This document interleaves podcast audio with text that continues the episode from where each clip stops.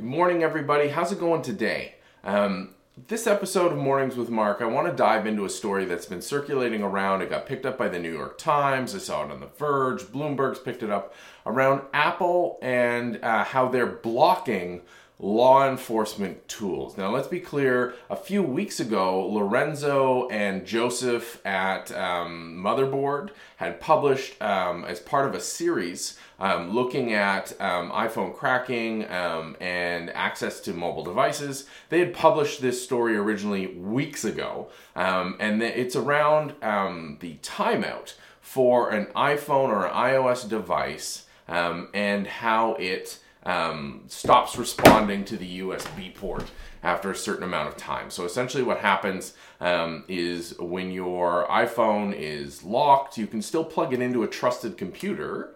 Um, in order to do background synchronization and things like that. And um, in a previous update to iOS 11, um, Joseph and Lorenzo had found out that um, Apple had changed the time for the USB lockout from never down to a week. Um, and that had a potential impact on a tool called GrayKey from a company called Graylock. Now, this is a tool that's sold to law enforcement to give them uh, law, law enforcement agencies, excuse me, around the world to give them access to iPhones. Now, it's not obviously endorsed by Apple. Um, it, it, uses a uh, vulnerability. It exploits this vulnerability in order to gain access. And so that vulnerability was that there was a flaw in how the USB port trusted various computers.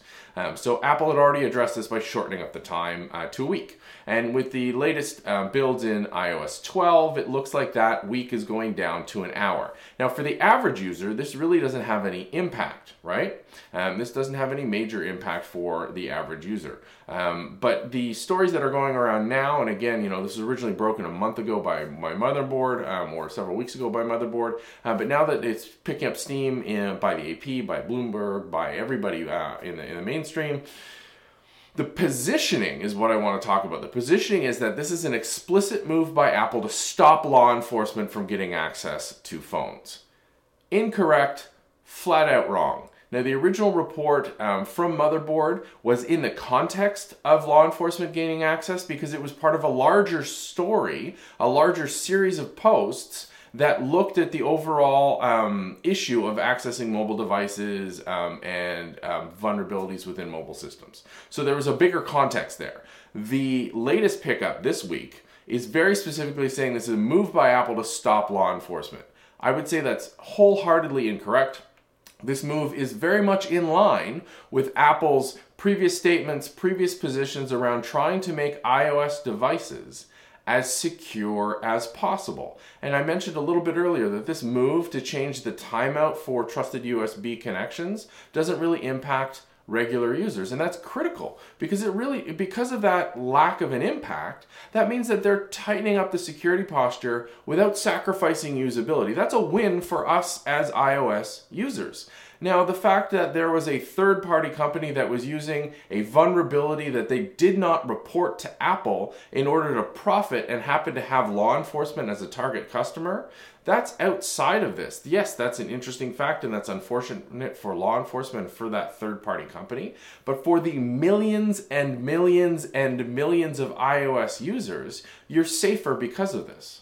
What this means is that somebody with malicious intent or with legal intent can't get your device and then access it without you knowing, right? They're closing a vulnerability. And this is what we do in software and hardware security all the time. If there's a vulnerability, we look at it, we fix it, we resolve it so that people are safer and more secure.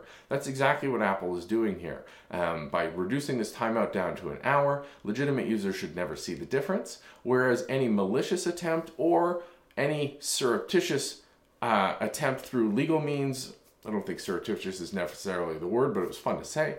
Um, you know, there's that gray area of law enforcement access. But if law enforcement access is using a security mistake, a vulnerability to gain access, well, that's a problem. There's already an approved law enforcement access mechanism for iOS devices, and that's iCloud iCloud uh, is fully compliant um, with law enforcement. They're uh, through a judicial order.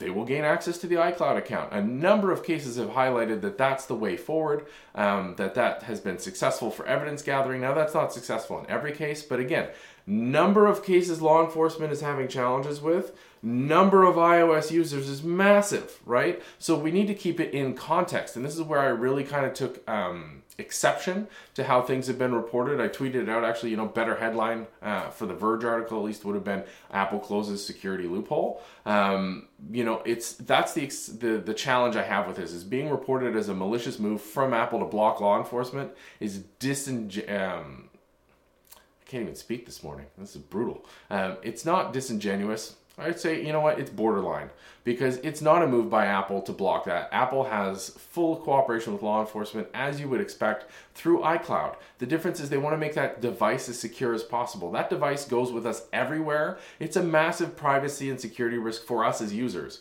Every time they can tighten that security up, we're better off. Whether or not law enforcement can have access is a different question, um, and that there are existing legal means in every ma- um, modern country to get that. Um, that's through iCloud, that's through a subpoena, that's through compelling you to unlock the device. There are mechanisms in place.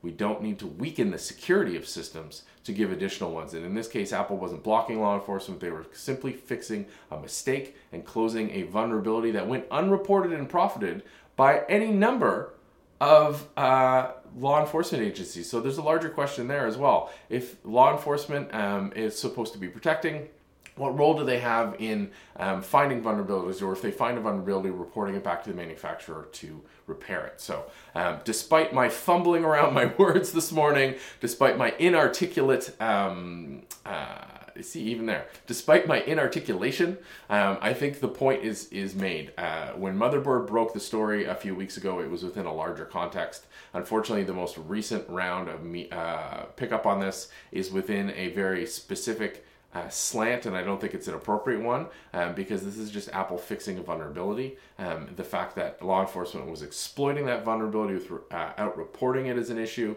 um, the fact that law enforcement was relying on an undocumented access um, is an issue. The fact that there is fully compliant access um, through other uh, legal means instead of just technical means that's how law enforcement is going to get the evidence. And again, you know, for the record, I've said this multiple times. I fully support law enforcement. They should be doing everything they can to gain access to these devices. It's our job as the community, it's our job as citizens to put up the guardrails within which that they should um, operate. Um, for me, I want devices as secure as physically possible um, because I take it everywhere. I'm apt to lose it. I'm apt to leave it somewhere. It's apt to be stolen. Um, we want to make sure that that uh, doesn't expose uh, our use, our digital lives unnecessarily. Apple's move to shorten the USB timeout um, uh, and lockout down to an hour is a good one. It's a win for users. Let me know what you think. Hit me up online at marknca in the comments down below, or as always by email me at markn.ca. Um, it's a, it's an interesting question. It's a question that crosses several boundaries. Um, I'm interested in hearing your feedback. Let me know. Let's get a discussion started. I hope you're set up for a fantastic day, and I'll see you tomorrow.